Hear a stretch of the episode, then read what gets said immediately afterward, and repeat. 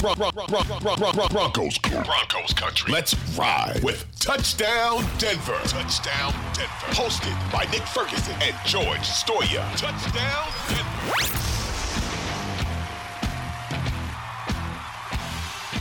All right, everybody, welcome into another episode of Touchdown Denver, uh, hosted by myself, George Stoia, and my good friend Nick Ferguson. Nick, how you doing this beautiful Tuesday? I am spectacular, George. How about yourself? I'm here. Um, I'm doing. I'm doing. I'm doing well. Uh, Tuesdays. Tuesdays are always a weird day, you know, because there's not. Uh, there's no practice. There's no media. Uh, and so I usually use Tuesdays to get stuff done around my apartment or Yeah. run errands. Yeah. And so today is cleaning day. I really need to clean my entire apartment. So I'm not looking forward to that. Um, a, a little spring cleaning and a little uh, purging for, Yes. and George Stoia. I need to I need to get rid of some stuff. Like I need to go through my closet, Nick. I have a bunch of clothes that I just never wear. And at some point I need to just like give them away or to like the Goodwill or something because they're just taking up space in my apartment, you know?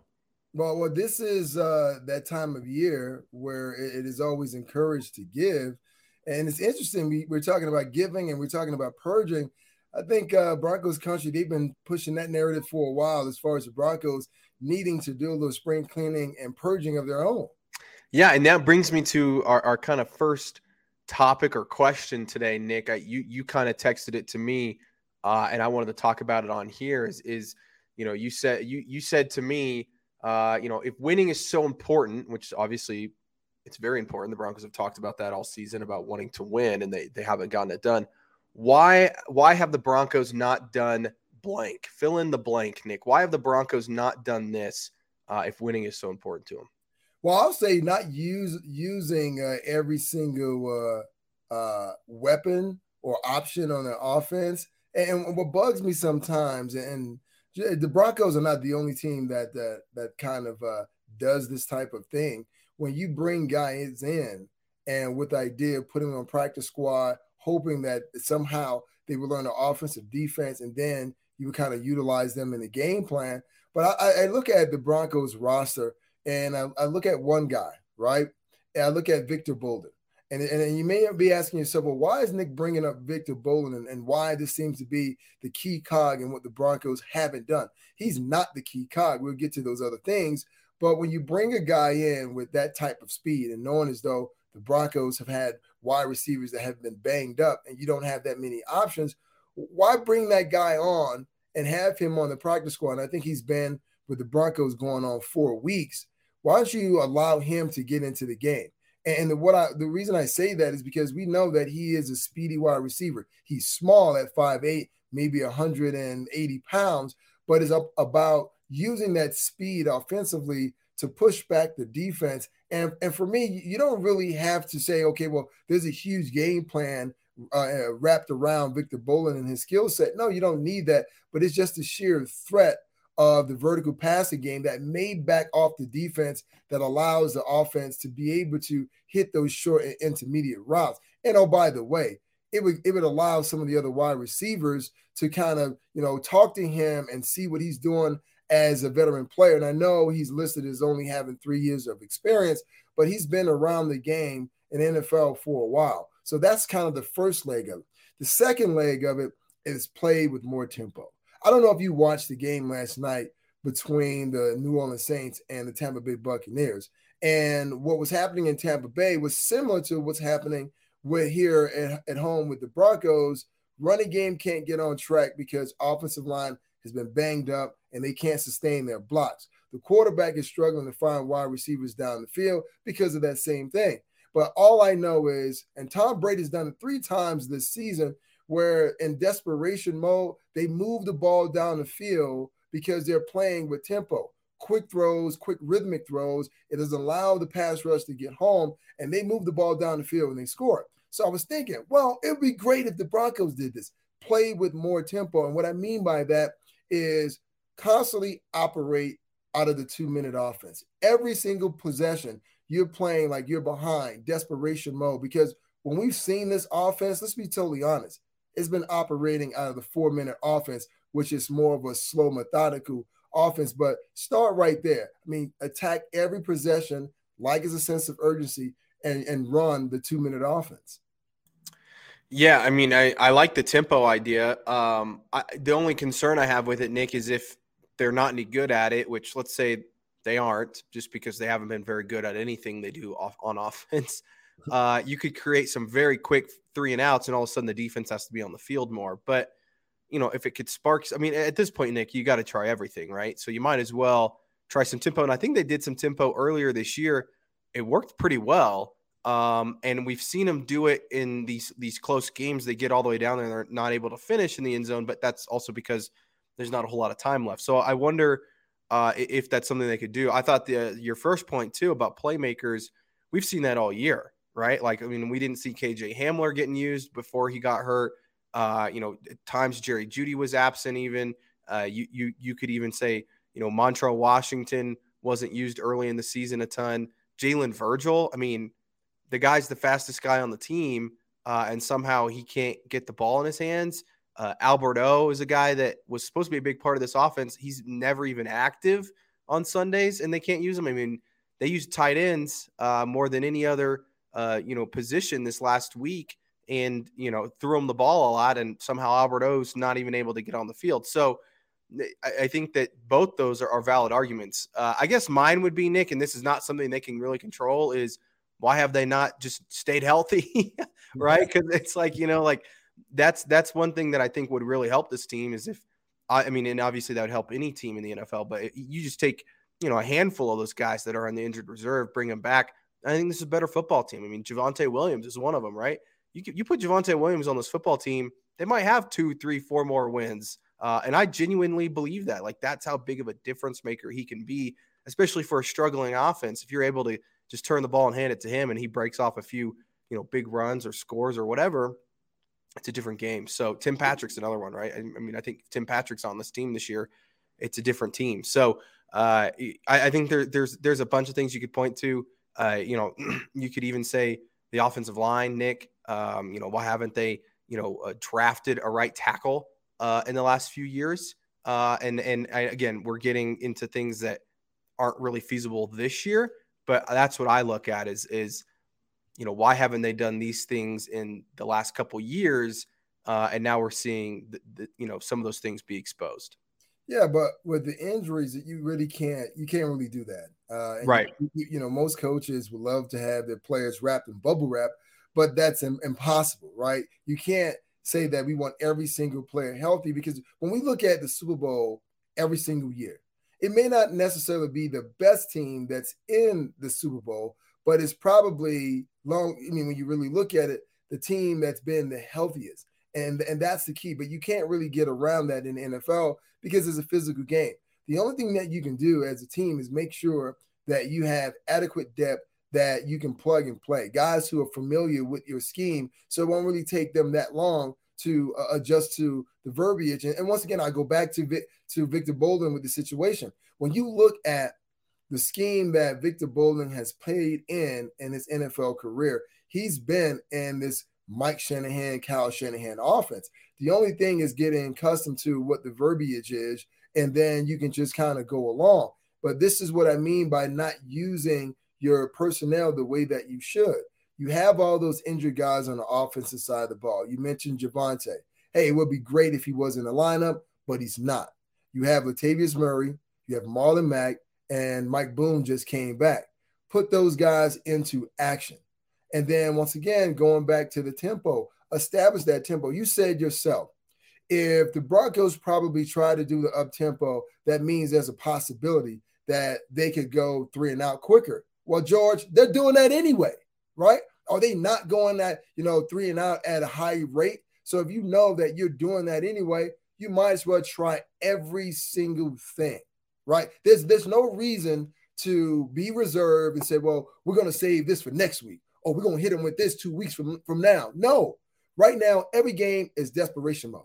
That's why I said that the Broncos should practice, right? They should have done it weeks ago, but everything is going to be up tempo. Will it put more pressure on the offensive line to engage their blockers? Yes, but they're not doing that now. So you have to try every single thing, exhaust everything. If you if you're a coach and you wrote something on a napkin in a restaurant four years ago and you were thinking about um, uh, utilizing an offense, you have to use it, George. You're in desperation mode, right? Let's just call it what it is. You're in desperation mode. You're trying to save jobs. So why be reserved as far or conservative, a better word, uh, with your approach to the game? No, be aggressive. If it works, it works. If it doesn't, let's try something else. But you can't be in a situation where you're sitting on your hands and having a conservative game plan. And, and those players have to go out there just as well as the coaches and execute with a sense of urgency at the same time. Yeah, I mean, I, I, I don't think you're wrong, Nick. Um, I, I, think that they should try everything, and and I, I think there's probably part of them that that are Nick. Like I, I don't think that they're they're not trying new things. Maybe it doesn't look like it, um, you know, I, I, think that they're they're looking at ways to try and get this offense sparked. I just Nick, I think I've just lost faith uh, that they can figure it out, and and maybe the tempo thing is something they can do. I mean, you mentioned it that the Bucs last night, uh, which by the way, it was just a crazy, stupid finish. I, I can't believe Tom Brady was able to pull that off. But um, you know, part of the problem, Nick, is they don't have Tom Brady. Uh, you know, if if we want to talk about things, why have they not done this? Why have they not just moved on from Russell Wilson, Nick. No, I'm just kidding. Um, I know I know there's people out there that that want that to happen, but yeah, that's not going to happen. But I mean, I I don't know, Nick. I wish I could come up with more solutions. I know one thing that they need to be better at uh, is third down, and and uh, Nathaniel Hackett seems every single week, Nick, gets up there and talks about how they can be better on third down, and it doesn't. He usually Nick doesn't give a great answer about how they can be better, but I wanted you to hear this audio yesterday from Nathaniel Hackett breaking down uh, what they're trying to do on third down, and I want to get your reaction because I thought it was one of his his best uh, answers uh, of the season, really uh, explaining what they're trying to do on offense. So here's the audio from Broncos.com. Uh, as we look at it, we always want to stay out of third down if we can. A lot of our drives that we've scored on have been big plays, whether we've gotten a pass or a chunk yard on a play pass, uh, whether we've run the ball to try to set something up to be able to create a play pass. We, we did a couple things that was kind of created the Dulcich. Uh, play that he got double teamed on and ran a great route. We had been in that personnel and run a couple runs out of that formation. So we set that up. So you're kind of trying to stay out of third down as much as you possibly can. Uh, but then you, when you combine the two of the play pass, you want everything to look the same as much as you possibly can. Sometimes you have to run a run that might not be successful, but it helps you out for an explosive pass down the field, or vice versa. You get some kind of a pass, gets them into an open coverage, so then you can take advantage of then running the ball versus an open coverage, and you're hoping to get more than five yards. You're looking for an explosive run. Nick, what, what what are your thoughts on that? And and he talked, uh, you know, more extensively too about it, it, it's a chess match of you know you know obviously being aggressive um, in, in, those situations and looking for the big play down the field and, and also just taking what the defense gives you. And it often it feels like they're just taking what the defense gives them which is not a whole lot uh, sometimes. And, and they're short of the sticks. We talked about that right? Um, many of these times. But what did you think of, of hackett's explanation of, of what they're trying to do in those third downs? Yeah I, I, I like what he was saying because that was my – my thought process when I watched the game when they came out with Russell on the center. And I think the first couple of plays were like run plays. And I was like, oh, okay, well, I get what they're trying to do, knowing as though, hey, you're facing a Ravens defense that was ranked second in the league as far as giving up yards per game. I think they were giving up 82 yards, but it was trying to establish somewhat of uh, not not just a rhythm, George, but you want to you want to kind of lay the ground the ground foundation for setting up what you think that you want to utilize in that game. And even though the odds seemed like they were stacked against them, but because how great the Ravens defense was against the run, they still wanted to say, hey, listen, this is our, our identity, and we're going to continue to try to run the ball on you because we know at some point it's going to open up some plays down the field. That's why we saw, you know, more of the three tight end sets, that 13 personnel, and not as much of the 11 personnel. So I, I was waiting with bated breath, like, okay, well, here's the play action. Here's coming. Now, they had a couple of plays in the game, one to Jerry Jeudy, one to Greg Dulcich. But the problem with that theory was, George, there wasn't a lot, right? They didn't give us a, a, a lot. They, they left a lot to be desired. If that was going to be your game plan to set up play action, give us a little more of it, right? And not to say that it had to be Jerry and had to be Greg. There were other guys. You just talked about it earlier. You, you mentioned You know, Montrell Washington, who I think they use him in a lot of these gadget plays, and that's not working. And then you had Jalen Virgil as well. I mean, Brandon Johnson too is on this roster, but he wasn't utilized. So if you're sticking with that philosophy, use those other players to create more options for the quarterback. But but here's what it does for the defense. Now you have to think about defending every single player, not just a Jerry Jeudy or Greg Dulcich, once again, who was who were not utilized as much as I would have liked. Yeah, I mean it, it's again it, it's kind of been a constant theme this year, right? Nick is is them not utilizing some of these guys, and uh, I do think there's probably some frustration setting in with with a few of them, um, you know, because opportunities haven't really been coming their way. So we'll see. Maybe they maybe they can get some of these. I mean, they're kind of going to be forced to to play some of these guys. I mean, Courtland Sutton day to day, according to Nathaniel Hackett, which when he says day to day, usually means he's out like two weeks. Uh, so there's going to be guys. I mean, Jerry Jeudy's still limited, so there's going to be some of these guys that are going to be forced to have to have opportunities. So going to be interesting to see what the Broncos do going forward with that. Nick, we got to take a quick break, uh, and then we will dive into uh, a couple other things, including uh, one player that uh, I think a lot of people thought maybe would be extended at this point uh, and has not been, uh, as well as a couple other topics that we wanted to get to today.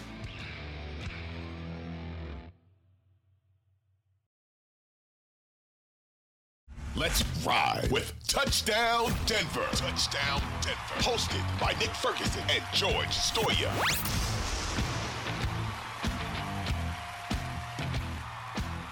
All right, everybody, welcome back from that quick break. Uh, and Nick, I wanted to talk about one guy.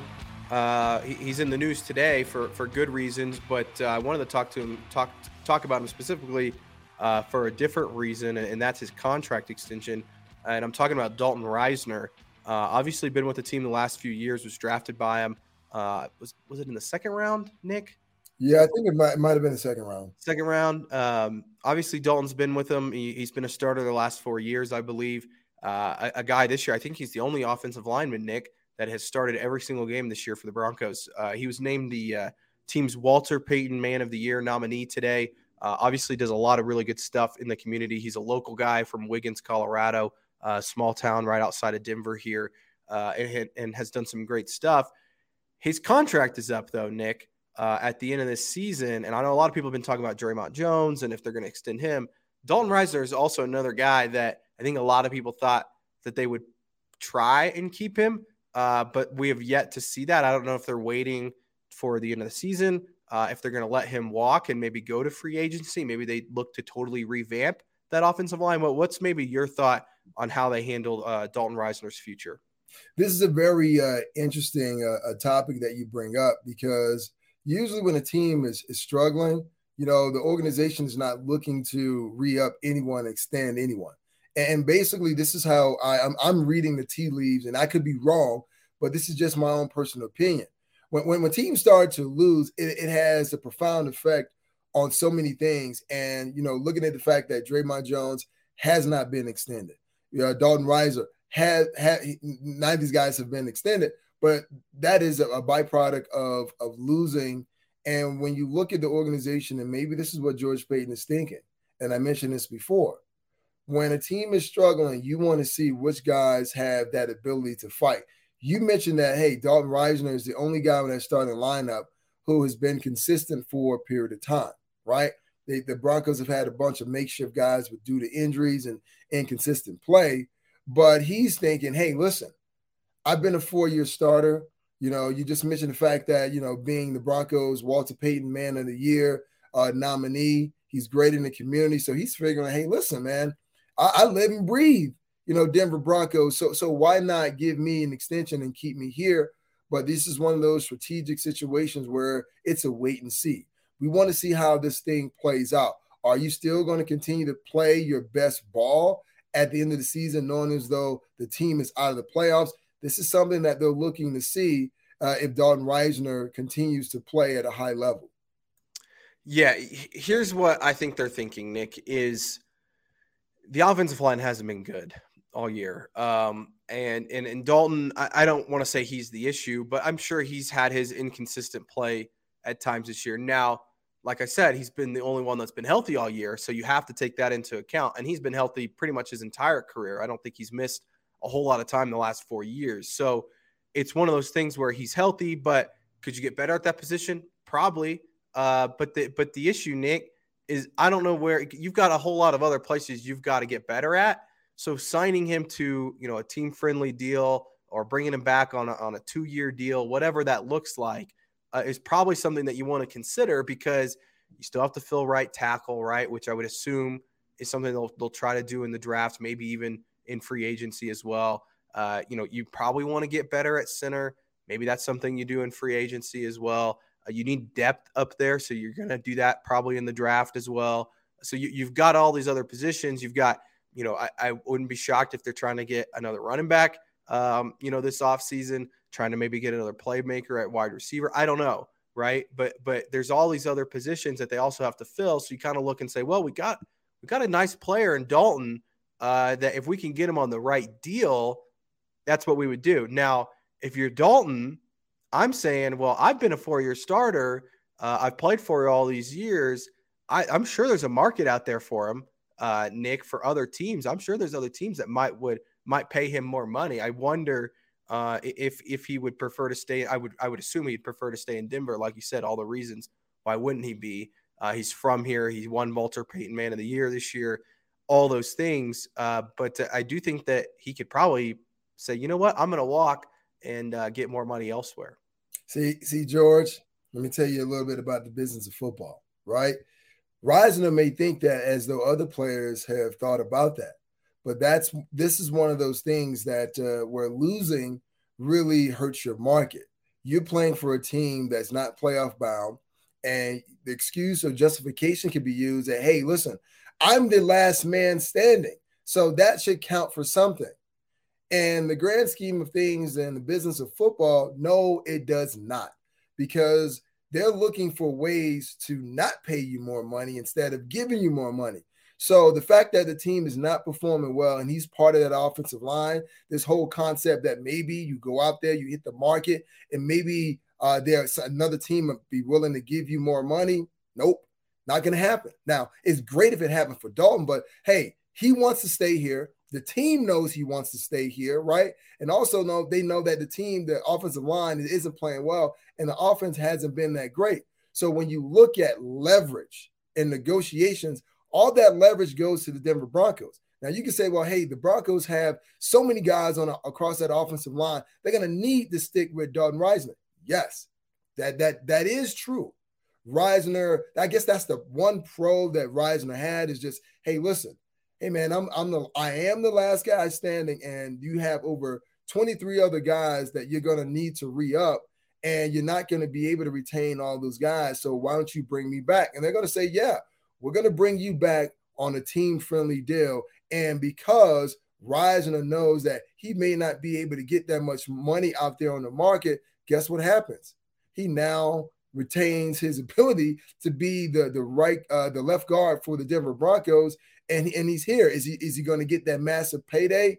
No, but once again, George, that's a byproduct of being on a losing team, and and and that and that hurts guys' pockets. Let me ask you this, Nick: If is is part of the reason maybe they don't they don't re up him is because maybe they have a new head coach here soon, and maybe the new head coach has a different scheme, and Dalton Risner doesn't fit it. I mean, I don't know. I'm just throwing things out there as to why they wouldn't want to do it in season? Is is that something that would cross, you know, George Paton's mind when he's thinking about this? Yeah, I mean, it is a possibility, right?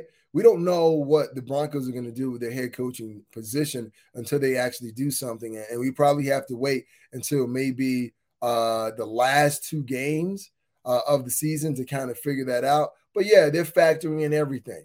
Maybe uh, you know, new coach when he comes in, he wants to kind of reevaluate and look at the players. But also, you know that depth is a problem. Having so many guys as free agents and not going to be able to sign all of those guys back.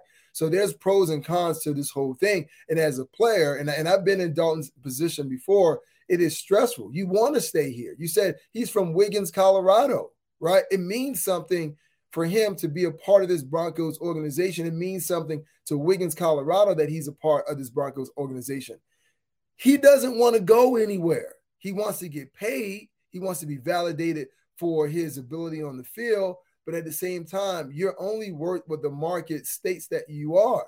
So if he decides that, hey, the Broncos didn't extend me during the regular season, we didn't play well, so let me go test the market. Right now, I can tell you that market is not going to be great, and he's going to end up coming to coming back to the Broncos and taking less money, less than what he thought that he was going to get.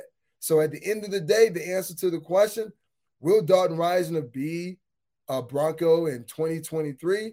I said, you know, uh, the chances are he will. Yeah, I agree. I think he'll be back. I, I don't know what it looks like, um, but I, I, do think he'll be back. I, I, think that they they try to work some sort of team, like I said earlier, team friendly deal, um, because again, they just need guys. They need bodies on the offensive line, and he's a guy that's that's proven to uh, you know again stay healthy. He's he started four years, played in different systems, um, and is a good dude. You know, he's a good dude, and and I think you want good dudes in your locker room. But Nick, you mentioned something earlier uh, in, in, in regards of, of Dalton, but I think it's also in regards of the entire team. They're playing on a losing football team, right? Uh, they're mm-hmm. three and nine, which means they're going to be uh, they're going to have a six straight losing season in Denver, which is I think I think it's tied for or maybe the longest losing streak in in, in franchise history. Um, I thought it was interesting, Nick. I asked Russell Wilson after the game on Sunday. I said, "Hey, you've never lost nine games in a season. Um, and he hasn't in his career, 11 years in his, in his career. And he's never had uh, this type of a season, this many losses, you know, how frustrating is that? Uh, and he said, it's, it's the worst feeling. I, I don't ever want to feel this again, uh, is what he said. Nick, t- take me into that locker room. What's the reality for this group, you know, setting in and, and knowing we're going to have another losing season uh, and there's five games left. I mean, I, I feel like – it, from the outside, everybody would say, "Oh, well, what's the point?" You know, uh, you know, in in you know uh, these last five games. But obviously, these guys are some of the top competitors in the world. Uh, they're they're going to go out there and compete still each Sunday. Uh, but, but but what's just the reality for this group, knowing that they they have another losing season this year? It's a very uh, difficult one, and you know, you know, we're talking about Russ, but let's talk about Justin Simmons he has no idea what a winning season is. I mean, since he's been a Denver Bronco, all he's done is loss, right? And just think about the emotional toll, mental toll it, it takes on you. It becomes really frustrating. And you're trying to manage your professional life and your family life simultaneously. And you're looking for reasons why every single you single day you come in, why do I continue to do this? Right. And for some guys, it's leaning on your family, saying, okay, well, I see them every night when I go home. They are the reason why I continue to come to work every single day and have a positive attitude. We've seen, you know, and we've talked to uh, both Russell and Justin in the locker room, still, still happy-go-lucky guys, but you can tell that it's bothering them.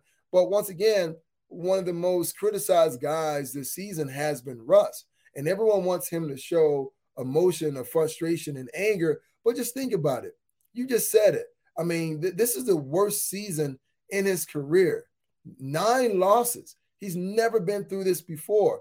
And you got to think, you know, most quarterbacks, most players, how they would react in the media to questions about, hey, man, what it's like to lose a game?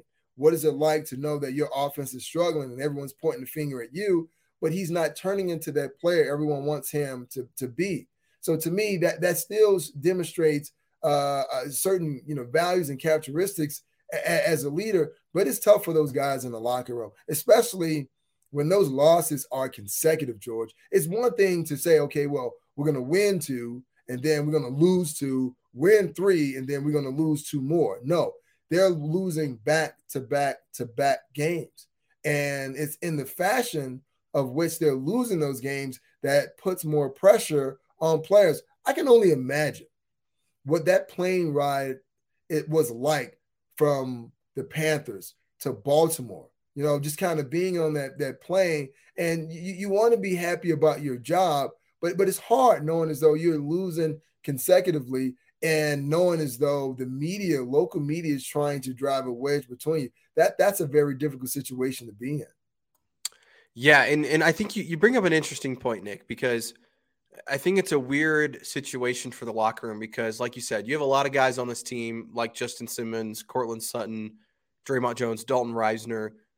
They've never had a winning season, right? Uh, and so, you know, part of me is like, do you kind of get numb to it if you're those guys? Do you get do you get a little numb to losing? Then you've got the other side of the locker room where, like you said, Russell Wilson, he's never experienced this before, so this is his first time, you know, going through a difficult season like this. DJ Jones, right? Is another yeah. guy they brought in. He was playing in the NFC Championship game last year. You know, he's three and nine this year, right? He came to Denver thinking, I'm going to get back to where we were uh, with, with, San Francisco, right?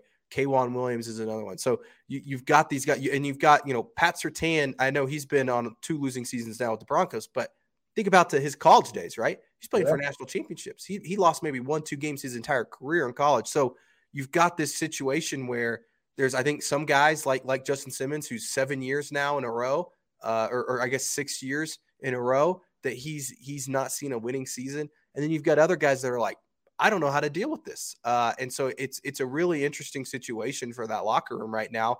And I, I, think that there's part of it that you look towards Russell, you look towards some of those guys that have played in those, you know, those those winning teams and say, you know, they need them to t- try and turn the culture. And you also need the guys that have been losing to not get numb to it, right?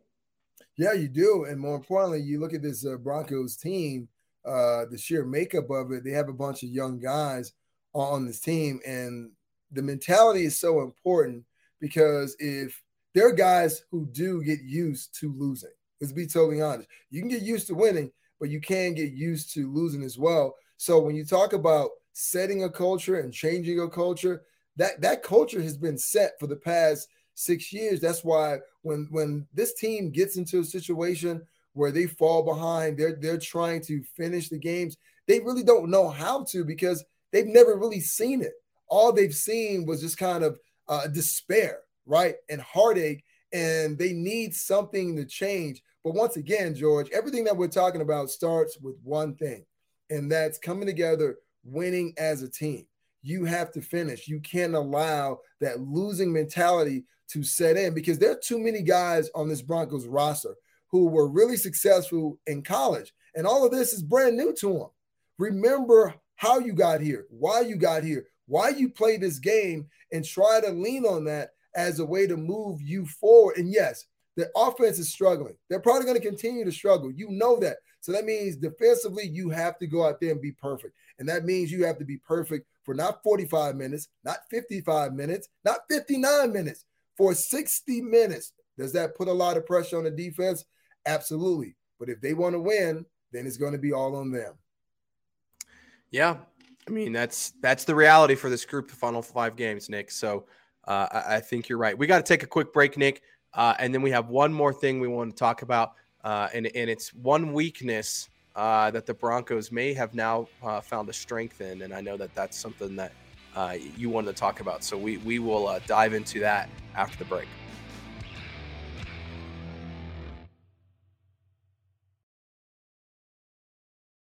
Let's ride with Touchdown Denver. Touchdown Denver. Hosted by Nick Ferguson and George Stoia.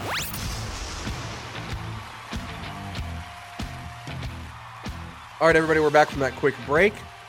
Uh, and we hinted at it, but uh, Nick, there's one weakness on this team, or at least was one weakness on this team.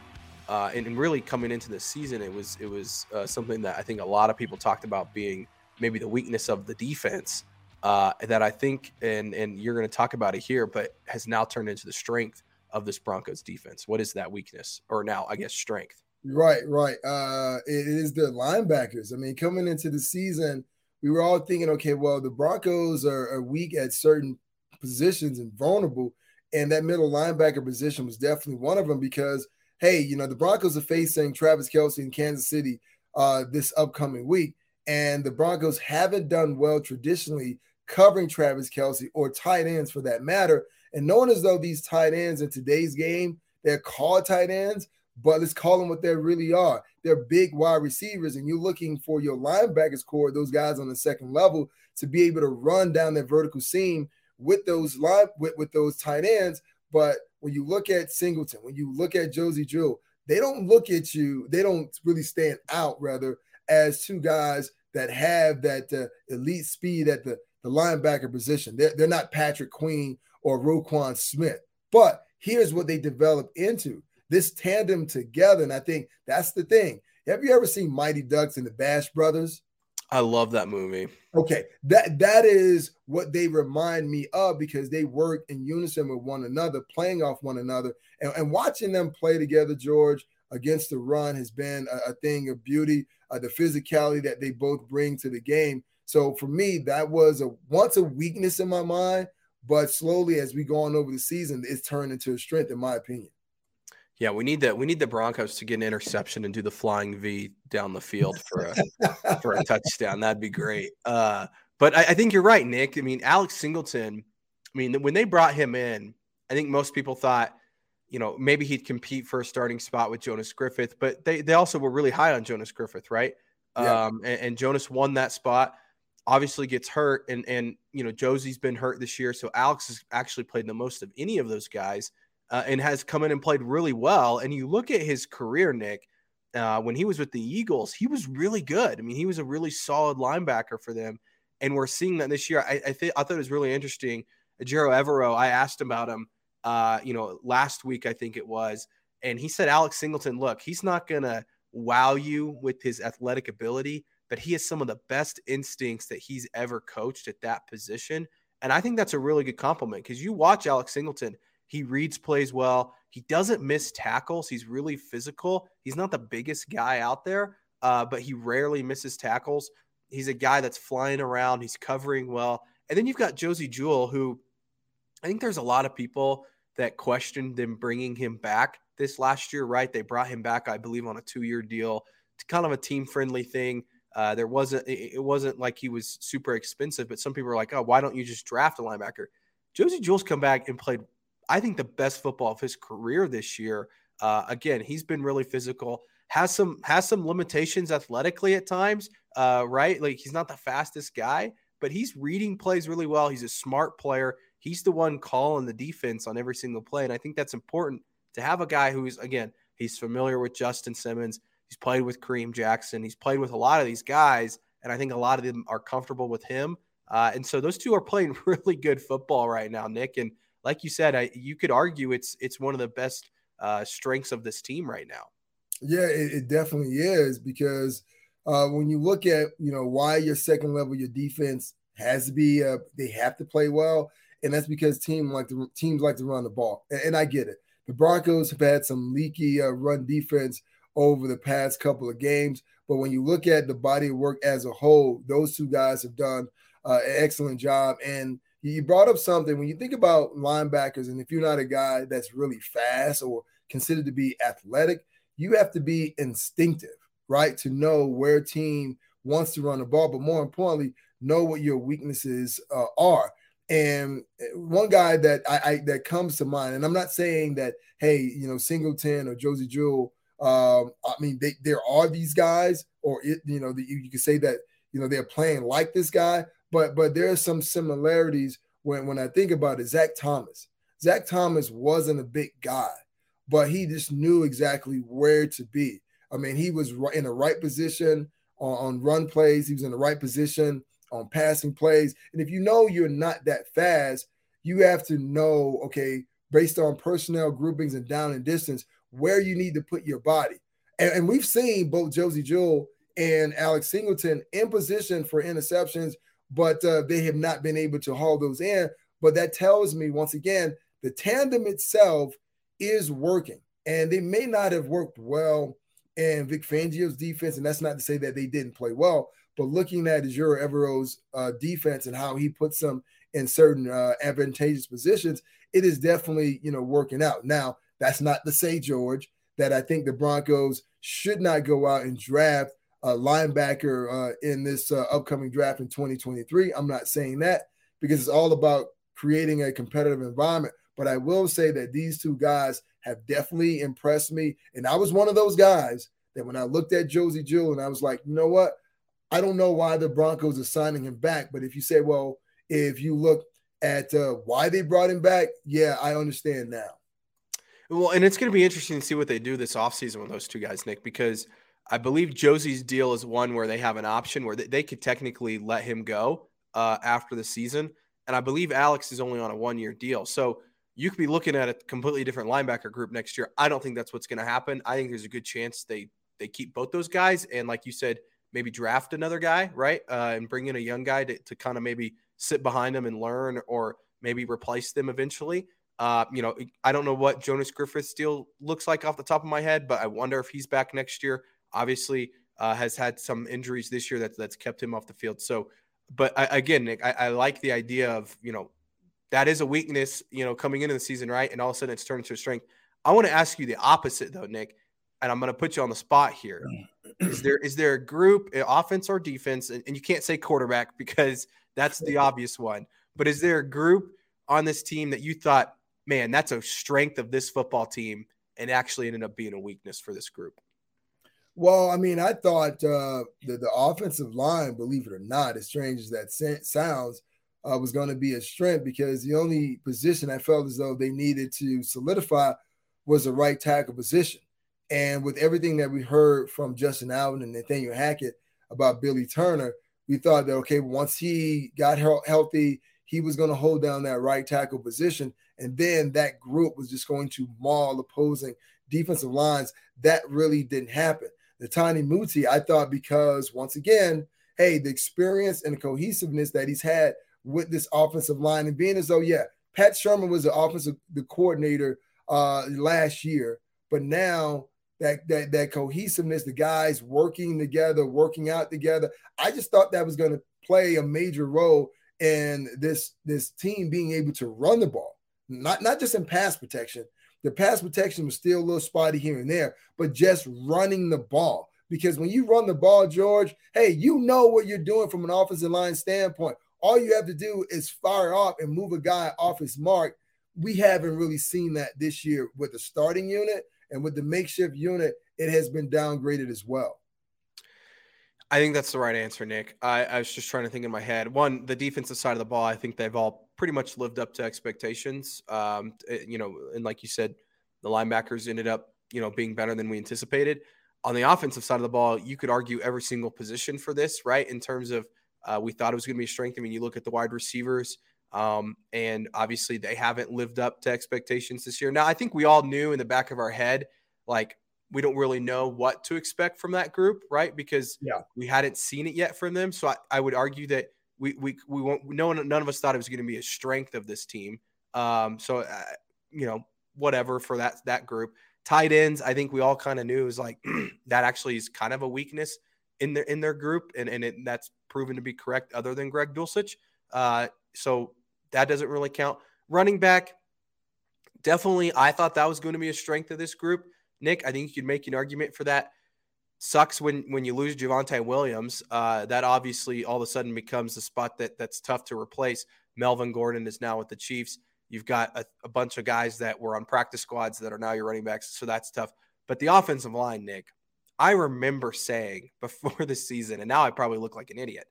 I said before the season, I was like, this is the strength of the offense. You know, this has been an issue for the Broncos in previous years. They didn't have the offensive line. They didn't even have the depth, right? But when you walked into the season, you said, man, you got Garrett Bolles at left tackle. He's playing the best football of his career these last couple years. Uh, you've got Dalton Risner coming back. Lloyd Cushenberry is only going to get better. Quinn Meinerz is a, is a young guy that's getting better. And then you looked at their right tackle spot. They went out and got Billy Turner, right? A guy that's played a lot in this league. They went out and got Tom Compton, who's played in this system, played on the 49ers. He's one of those guys I mentioned earlier. He was in the NFC Championship game last year. He's starting for the San Francisco 49ers, right? You've got some other guys, Calvin Anderson, Cam Fleming, guys that can play some different spots. And Netane Muti was another one, another one that I think a lot of people thought could maybe contribute on this team. Now you look out there and it's like this might be the worst unit on the team. And some of that is right, you know, injuries and, and all that that's played into that. But yeah, I mean the offensive line, I would argue is mid the most disappointing unit on the entire team, Nick. Yeah, it definitely has. And, you know, coming into the season, I didn't anticipate that. But the whole idea, you can't cry over spilled milk, man. When you get an opportunity to play and you're backup, and this is something that you have been waiting for, it's about maximizing opportunities because in this league, sometimes you might only get that one opportunity. So this was an excellent opportunity for Calvin Anderson to really show that uh, he needs to, or coming into next year, he, he needs more starting reps, right? You look at Cam Fleming, the same thing. That that is a position that the Broncos have not fixed since Ryan Clady was here in the Broncos uniform. So it was an excellent opportunity for Cam Flemings to solidify his stronghold on that position and say, hey, I'm going to plant my flag in the sand right now and say, I am the right tackle that you guys have been looking for. And now it's time for me to get paid. But that hasn't really happened. And then that's kind of the more shocking of the situation for me, especially knowing how I came into this league where I was an undrafted player. And man, I was scratching and clawing for every single rep that I can get to be able to show the team, you know what? I need more reps as a starter. You give me more reps as a starter, I'm going to get better. I'm going to develop. Now I'm going to be, I guess, not an expensive guy at the position, but hey, you can pay me just kind of like the average salary for a veteran, and you get a hell of a player. This is an opportunity that so many of these guys on the Broncos roster are missing out on. When you're playing for, let's just say, a team that's struggling, right? It is an opportunity, but I don't really know how many guys view it as an opportunity or just, you know what, I'm on a team, we're not playing well. I feel sad about the situation. I feel frustrated. No, my approach would be I'm coming in with a smile on my face because guess what? I know I can win a job. I can take a job. And this is a perfect opportunity, but who's going to seize that opportunity themselves? Uh, real quick, Nick, and we, we got to wrap here in a second. You mentioned some of those guys. We talked about Dalton Risner earlier. How many of these guys on the offensive line would you bring back next year of Cam Fleming, Calvin Anderson? I think Calvin Anderson maybe has one more year on his deal. Either way, Calvin Anderson, uh, Tom Compton, Billy Turner. Of those four guys, how many of those guys are you bringing back next year? I may bring back um, Cam Flemings and uh, Calvin Anderson, and here's why: because of their versatility. Right now, they have not proven that they are uh, starters. Uh, maybe they can develop in the starters. You hope that this time that they're getting right now is going to be pro- proved to be very valuable. But I would bring those two guys back because they're swing guys. Compton, we don't really know what he is. We know what we were told that he was, but he got injured. We haven't been able to see a large body of work. And let's be totally honest with Billy Turner, man. To me, I think Turner is at a point in his career where he knows that his days are numbered. I'm just going to collect those checks. If I can get out there and play, I will play. But once again, it's all about getting a right tackle that becomes a cornerstone for your offense. And I don't think that's Billy Turner. Yeah, you got to draft someone. And, and also, you know, when you talk about Tom Compton and, and, and Billy Turner, if there's a new coaching staff, I think a large part of why they got to to Denver is their familiarity with Nathaniel Hackett and, and what he was trying to do offensively. So I, I would assume that those guys probably wouldn't be back next year. Also, they were it seemed like they were one year rentals uh, at the position. So I do like Cam Fleming. I think he's actually had a decent year this year. I know a lot of people don't think he's been very good. I actually would argue of those four guys, he's probably been the best uh, of those four guys. And he's a guy, like you said, he's versatile. He can play both sides. He's been in the league a long time. He's played, I believe, in a Super Bowl. Um, so, you know, again, you may not think he's great, but he's been around a while and he knows what he's doing. Uh, and I do think he's he's a good locker room guy. So, going to be interesting, Nick. They got a lot of decisions to make on that offensive line. We'll have to, uh, and, and just honestly across the board on this team. Um, we mentioned the linebackers earlier, but uh, we, we will dive into some of that stuff towards the end of the season again uh, and see, you know, who who who will they, you know, keep and who won't they keep. Um, but uh, good episode, Nick. Uh, we we will break down the Chiefs in the next one, which should be a fun one. There's a lot to look at with this Chiefs group. Obviously, the Broncos have their hands full uh, this week. So thanks again to everybody for listening. Uh, make sure you guys like and subscribe to the podcast, and we will be back later this week to break down the Broncos and the Chiefs.